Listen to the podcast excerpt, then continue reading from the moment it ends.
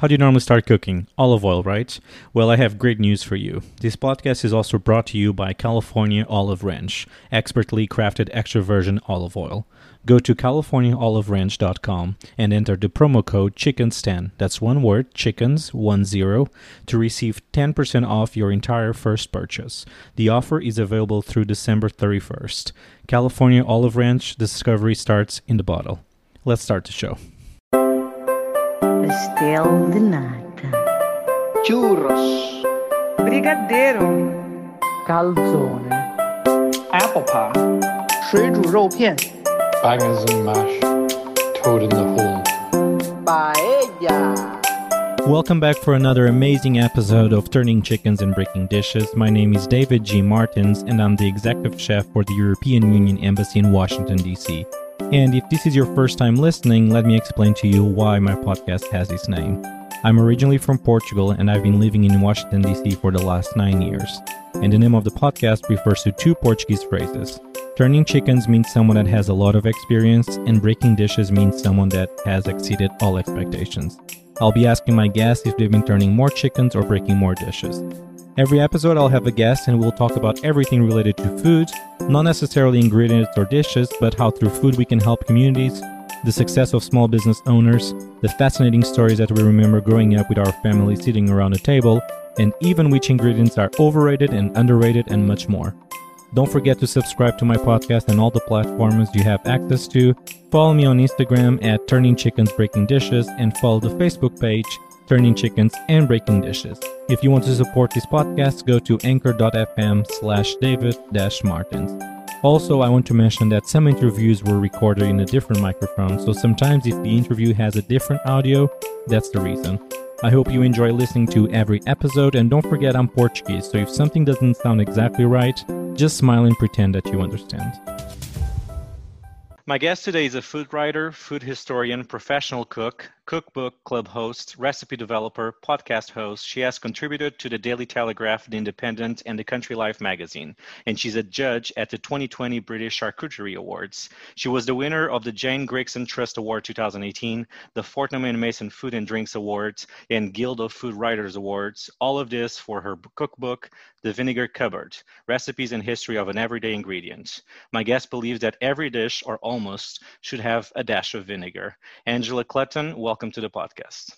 Hi, thank you for having me. And not so much of the almost, everything. Everything, absolutely everything. How are you doing today?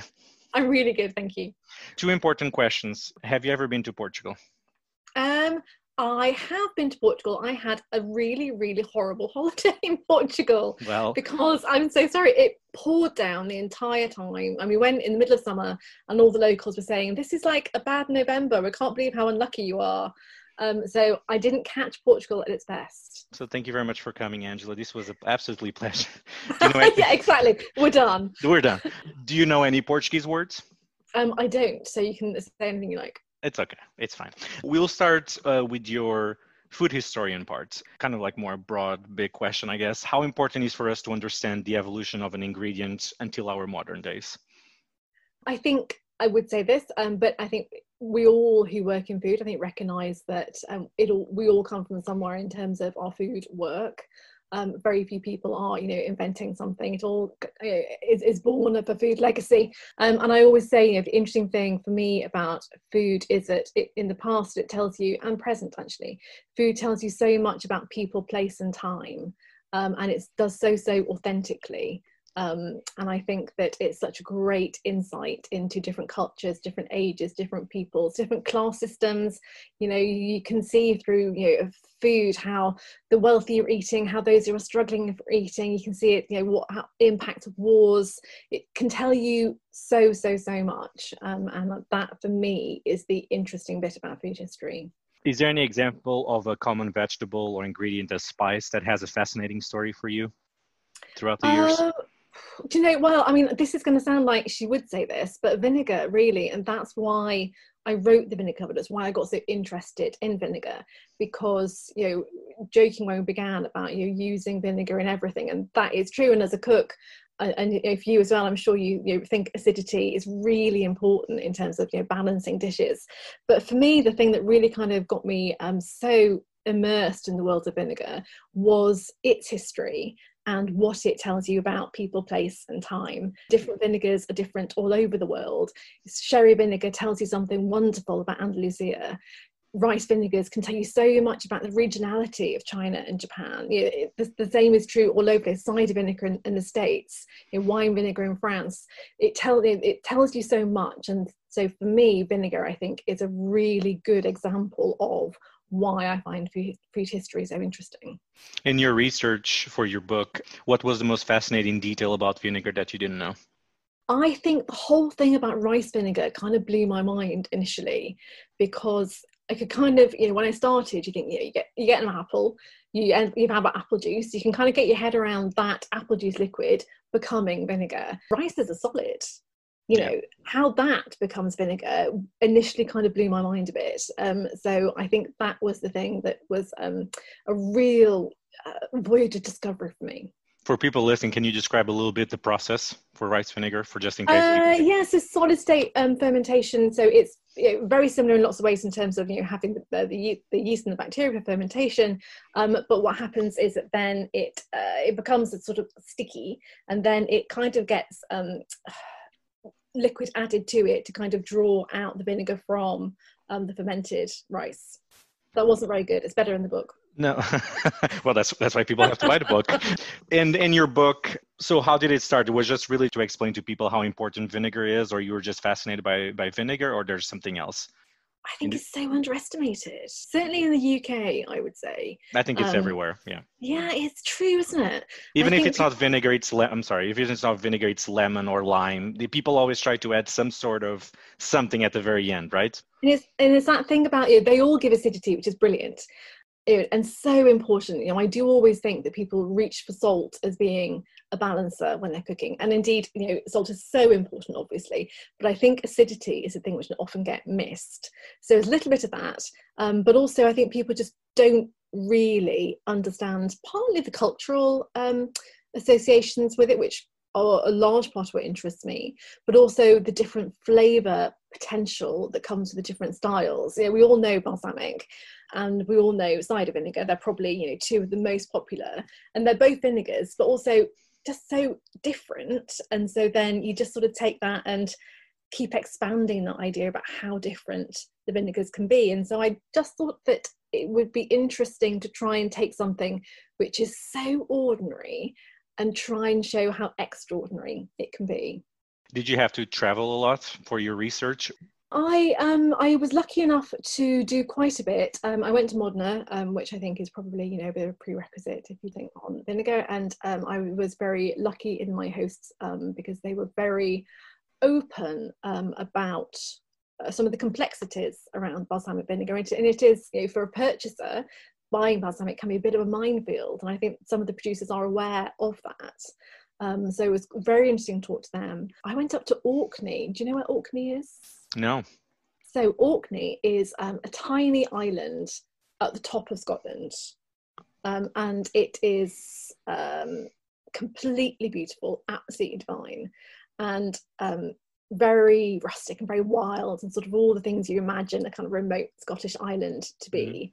And there's um, some people up there called um, Orkney Craft Vinegar, and they do malt vinegar. And in the UK, you know, malt vinegar is massive. You know, Sarson's is the one which everyone has in their kitchen cupboard, um, and malt vinegar is sort of our traditional vinegar. And so I wanted to go and see them and see somebody who was making a real I tend not to love the word artisan, but it's really applicable here. You know, a real artisan malt vinegar. So I went up to Orkney. Yes, I was. You know, I went around about quite a bit to kind of uh, get some ideas of people's stories. I, mean, I wasn't able to get everywhere, but I um, was lucky enough to be able to kind of meet quite a lot of vinegar makers.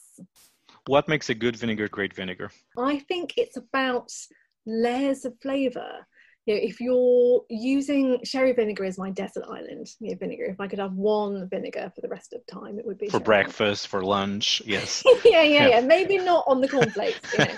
um, it uh, has a wonderful depth and uh, real layers within it in terms of its color and its flavor character and its smell. And I think that is what you're looking for in a really interesting vinegar. You know, I have to say also though that what, what I consider you know baseline supermarket vinegars are completely fine for loads of things. But if you're wanting to use a vinegar more as a kind of finishing touch uh, element, um, then you can go for something that has real kind of you know uh, layers. I keep saying the word layers, but has more layers within it. Then you really then notice the difference. But you know, when you're wanting just acidity, you can go for something which is you know, just flatter, and it will do a perfectly decent job. Do you think vinegar? It's a little bit like olive oil. Sometimes it's worth it to spend a few more pounds since you're in England or dollars, and you do get that quality. Yeah, I think that's right. I do think that's right. Um, I think that so much of vinegar is uh, in terms of the production it's about time and time is money and all of that so you know, if a vinegar has been made in quite a traditional way um, that takes a long time. Um, it's been aged obviously that's more time and so all of that contributes to the price being higher. A real you know baseline i keep saying supermarket vinegar but i think you know we all know the kind of thing we mean. Um, they are made really fast in an acetator machine. So obviously you don't have the time for the flavors to develop um, but it's quicker and therefore it's cheaper. So it's a bit of a broad brushstroke to say, as it is with anything, because people can play fast and loose with the principle, I suppose. Broadly speaking, I think you do get what you pay for. The evolution in the last 20 years for you of British food? Ah, yes. Well, I think we, hmm, I think British food has a bit of a bad rap internationally, um, and certainly used to and I think we're getting better. We're very good culinary sponges, I think. You know, we liked um, taking in um, or being influenced by the cuisines of other cultures. You know, the Ottolenghi, you know, world of food is huge over here now and has been probably, you know, for the last decade. And that's a, an influence which is quite quite new. I think you know, Claudia Roden was doing that kind of thing, you know, earlier, but it didn't really take off, you know, until the last decade. So I think that things we, we have started to look even more at cultural influences of people who are you know, who come into the UK and bringing their food ideas, and we're very good. I think I hope we're very good at kind of embracing that, kind of enjoy it. Um, I also think we have got much better at valuing um, provenance of produce and being more aware. Um, I think I think this is probably true, you know, in lots of different countries. Being more aware of how our food is made, how animals are looked after, how it's grown, and all of that. And so the, the quality of the baseline produce I think is much better. And so I think that inevitably then that has an impact on the quality overall of cooking being better. But all of that, unfortunately, has to be massively counterbalanced by the fact that there's a lot of people living in the UK who would listen to my last two minutes and say, You're dreaming. You know, mm-hmm. we have, you know, a food poverty problem over here, um, which I think is important to recognise as well. And I would unfortunately definitely have to say that has got much worse over the last 10 years. So I think in terms of food, we're quite polarized. Again, this may be something which um, probably many countries could say the same thing over the last um, decade or so. But we are, we are unfortunately in terms of food, I think a bit of a have and have nots. What is the best example of food shaping a culture or a culture shaping their food? Oh gosh, all of us. I think it's probably really hard to pick. I think we all do. We're all a product of the land. Um, and I think again, I don't want to keep you know going on about vinegar, but that's one of the things that really interested me. That you know, France is a wine country. They grow grapes, they make wine, they have wine vinegar.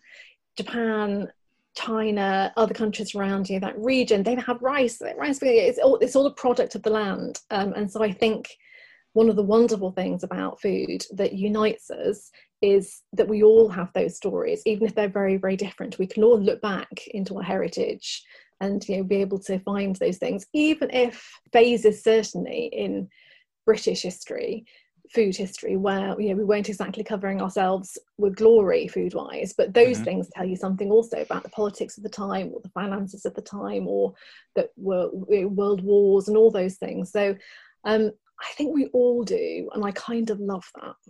So even talking about modern day where do you see food shaping culture or culture shaping food the most for the UK, I would say we are still being very, very influenced by Middle Eastern food um, and by an exploration of Middle Eastern culture. And then also we, we have people like Olia Hercules, who are doing you know, wonderful work about bringing over cuisine which sort of crosses a kind of you know Asia, Eastern European sort of you know boundaries of stuff. Um, so I think that we are really pushing to understand more about those cultures, um, and that uh, and so often that's done through food. Which ingredient used to be popular many years ago and today people don't eat it, and vice versa? I don't know. In the UK, you have things like um, jellied eels, which are, you know, do you know what a jellied eel is? I have no idea, Angela. Okay, well, you know what an eel is. yes. Um, okay. So, jellied eels is one of those um, real London wartime things, which, you know, grandmothers who were growing up in East End in London would like have jelly eels for breakfast. And it's sort of an eel in aspic, really, and exactly as delicious or not as that sounds. Things like that are really kind of not um, not exactly making a comeback yet. I guess they yeah. might.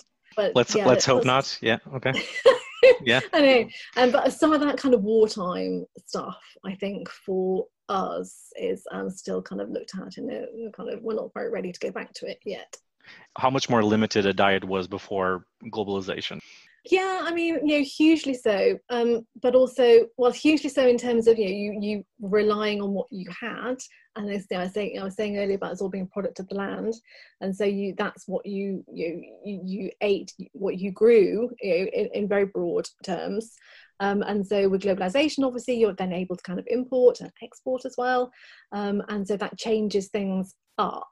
I think there's a problem sometimes you know, with exporting that we don't. So mackerel is really interesting example. I think that we have so much mackerel around the waters in the UK, but most of it is exported. Whereas in times gone by, obviously that mackerel would have been like gold down the coast as the seasons change and those mackerel were swimming down at different points in the year the different regions would have been desperate to have their mackerel haul come in so globalization you know has changed what comes in but also has changed what goes out does your knowledge as a food historian influence the way you judge for example at the british charcuterie awards yeah, well, I haven't done it yet, um, okay. so I'm sure it will. Um, in that, you know, charcuterie is not something which the Brits classically have done.